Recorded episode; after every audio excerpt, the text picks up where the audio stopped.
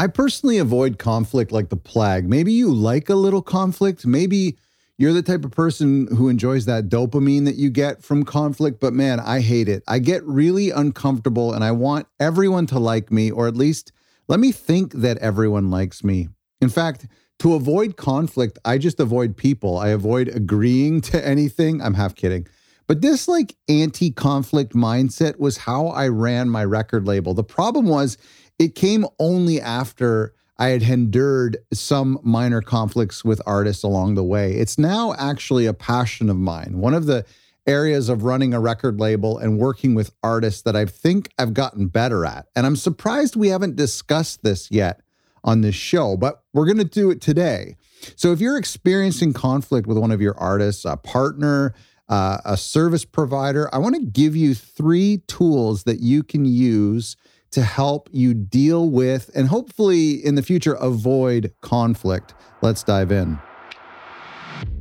Hello, and welcome to a new episode of Other Record Labels. I'm your host, Scott Orr, where we talk about the art and culture of running an independent record label. Here's someone I don't have any conflict with, and that's the folks at Hellbender Vinyl. In fact, quite the opposite, because they are the sponsor of this week's episode and the reason we can do what we do at other record labels week after week. So be sure to show them some love and check them out for your next vinyl manufacturing job. They are the newest and only pressing plant in Pittsburgh, and they're run by folks from our small record label community. So they get you and they get the needs of indie record labels like us. Go to hellbendervinyl.com. That's hellbendervinyl.com. I've been less active with my record label in recent years. That's not news. I've told you this before. My priority now is other record labels, the platform and the show and my music as a solo artist. Also, that's kind of my current focuses, focus E, focus I, focuses, right? Two focuses, focus. Anyway, but in the 10 years that I was more active with my label, working with artists, releases, etc., the only part of the job that I didn't like was conflict. It was disagreements or just not seeing eye to eye with an artist. And for the most part, this wasn't like true fighting. It wasn't aggressive it was maybe passive aggressive. It was just a misalignment of expectations. They thought we were going to do one thing and they thought I was on board with that and I thought we were cool with doing something completely el- something else and both parties were just too kind um, to pull the other aside and say, "Hey, I think we're off track here." Sometimes conflict came from money, like the percentage we take or the length of the term uh, or maybe coming from you know not doing something that they thought I was going to do for them. Sometimes conflict came because they thought they could do better on their own and they wanted a divorce, but maybe they didn't want to actually ask for it. I don't I don't really know.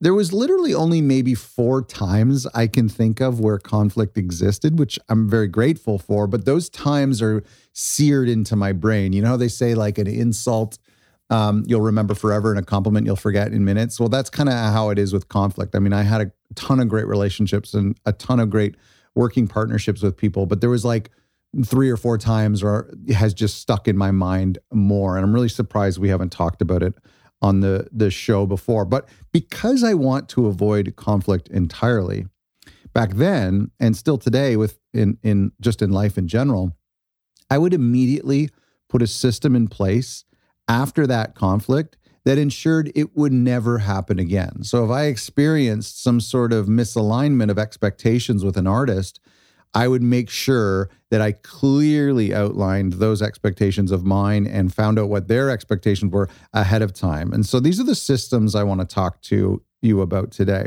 You see, conflict is mostly avoidable. Dare I say completely avoidable, but I think it's mostly avoidable. And here's how. Number one, be aware. Be aware of their mindset going into your business relationship. Are they, have you heard of the scarcity mindset versus the abundance mindset? It's from a book. Um, I can't remember which book, maybe the Dale Carnegie book. I can't remember. Anyway, it's this concept of like some people are, and, and no, there's no like right or wrong. Um, obviously, I think one is better than the other, but like I think everyone's kind of born with this. Like some have a scarcity mindset that like the world has a scarce number of resources. There's a scarce amount of money. There's a scarce uh, audience, a fan base.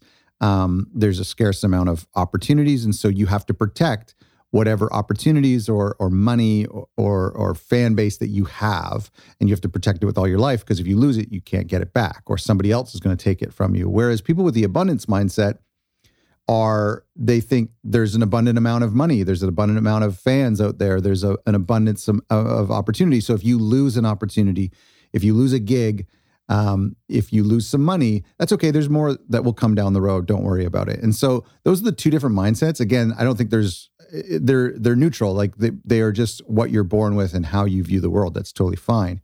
Um, but I think it's important for you as a record label owner, whether whatever side of that uh, mindset you're on, is to know to be aware of okay, this artist I'm meeting with. Let's try to figure out. You don't have to ask them right out because they may not know. Um, but uh, you might get an idea from chatting with them. Be aware of where they are in their career. And see, this is really important because you know where you are at with your career as a record label owner. And I often found that if I could work with someone where I was maybe just a little bit advanced, a little bit further on in my career as a label owner that, as they are as an independent artist, then I could probably help them. But I felt like if they were a little bit more evolved, a little bit more experienced than me, then I might not be able to help them as much. They might need someone better than me. So it's important that you're aware of where they're at in their career before you get into a relationship with them. Be aware of their reputation in the community and industry. I mean, if you're meeting with someone, you probably know they've been recommended by a friend or a band on your label.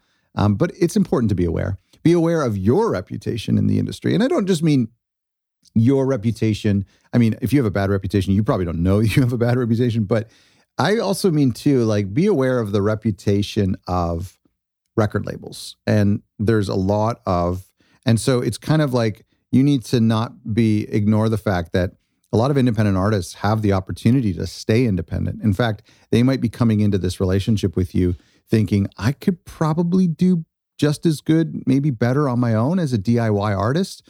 Should I stay DIY or should I give away 50% to work with this artist? And so that's their mindset that they might be having going into it. Now, maybe not. Maybe they're like, I desperately want a record label. I don't know. But the point is, is be aware. Be aware of what maybe some people think about record labels. Be aware of what they might be thinking in their career of could I do better on my own? Is this a good business decision? Don't be naive. That's the point. Don't be ignorant. Don't be overconfident. Don't underestimate them. Don't, under, don't underestimate yourselves. Number two, be prepared. If you're going to leave with one takeaway today, it's this just get ahead of conflict, be preemptive. I mean, conflict is inevitable, but whether you enter, you go down that path to where you meet that conflict, that's what I think we can avoid. I often refer to this imaginary meeting between you and a future potential artist in a coffee shop. I use that illustration because that's where I would often meet with artists. I did that many, many times over the years and we would just chat before contracts, before starting to work together. The worst thing you can do in business is to start making something together, start building something with someone before you've talked about each other's expectations or written down any deal points at all. So, write down, and when I say write down, I literally mean write down, pen and paper, email, write down your expectations have them write down their expectations. Maybe have them write down what they think your expectations are, what they think that you might want out of the deal. Write down what you think that they want out of the deal and then compare them. It's like that that marriage game, right? That dating relationship. How well do you know your partner? it's like, okay, here's my expectations. Here's what I think maybe your expectations are. Let's see if if we're correct. You know what I mean? And I think that's as I'm saying this now, it sounds silly, but I literally think that you should do this. I think it would be hilarious. Do it over drinks, over coffee. Um, I literally think it'd be really funny. And I think we get everything out in the open. And it's a great way to start a relationship. By the way, don't do this six months in, don't do this six years in. If you are, then the relationship is already fractured. Try to do this ahead of time. As a record label, in more of a leadership role, be the first to outline what you want from the deal what you can offer and what you can't offer. What can you promise? I've talked to record labels who will say, I can just promise you that we're going to do vinyl, that I'm going to invest $5,000 into vinyl. That's, I, I, can promise that. Can I promise that we can sell them all? No, but I'm here to promise that I will invest X amount. You know, I might invest $1,000 into advertising, whether that's digital advertising or we do some print stuff or something, you know, unique with um, Groover or um, influencers or whatever. I'm going to invest X amount of dollars. So you can promise things, but it's important to just get it out on, on paper and say, here's what I think I can do. Ask them what they want.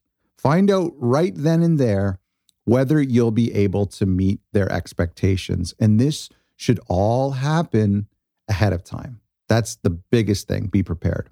And finally, number three is be generous. Some of you may not like this. Some of you may have that scarcity mindset yourself. I personally think you're in the wrong wrong line of work if you're not prepared to be generous as a record label. Um, but that's just my opinion. I think record labels do best when they're generous. Generosity doesn't necessarily mean giving something away or hurting yourself for the benefit of others. To me, it means under promising and over delivering.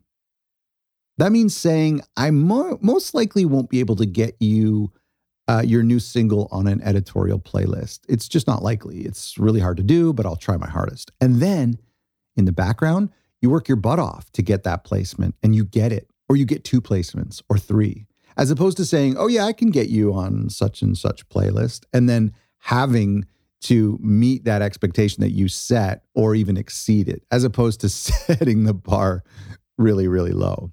My approach to avoiding conflict was through generosity.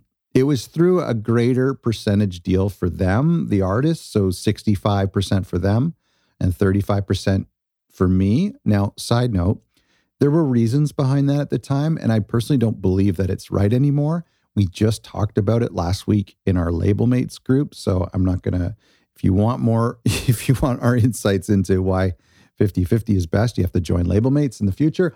But I do believe in looking for ways where I can bless the artist, prove to them that I'm a fan, prove to them that my top priority is getting people to hear their music. Not my top priority is getting rich or taking as much as I can from the relationship. Maybe that looks like giving them a generous contract, a shorter term, an exit clause, a deal that's too good to be true, you know, where they're a little suspicious, like, hey, what's in it for you? I think that's a good position to be in. One of the things about generosity is that it creates reciprocity. I want to be a record label where artists stay with me over a bigger record label because I earned their loyalty, not because a contract stipulates it, but because they trust me, they respect me, and vice versa. Okay, that's it. Today's episode can be found at otherrecordlabels.com slash conflict. Be aware of who they are, what they need as artists, the viewpoint or narrative that they might be coming into the relationship with. Be prepared by getting everything out on the table, out in the open before you start working together. Before a contract is drawn up, Get it down in emails, on a napkin at a coffee shop. Be sure you understand each other's expectations. Be generous. Above all, give and give, bless and bless, be kind, put the artists first, earn their trust, their respect. And here's a secret being generous is one of the most selfish things that you can do because it comes back to you. Being generous is one of life's greatest hacks. Thanks to you for being a listener and a subscriber. A new session of Label Mates, by the way, is starting in April. You can check that out at otherrecordlabels.com slash labelmates. And thanks to Hellbender Vinyl for supporting our show and supporting our community. Check them out at hellbendervinyl.com. Thanks for listening.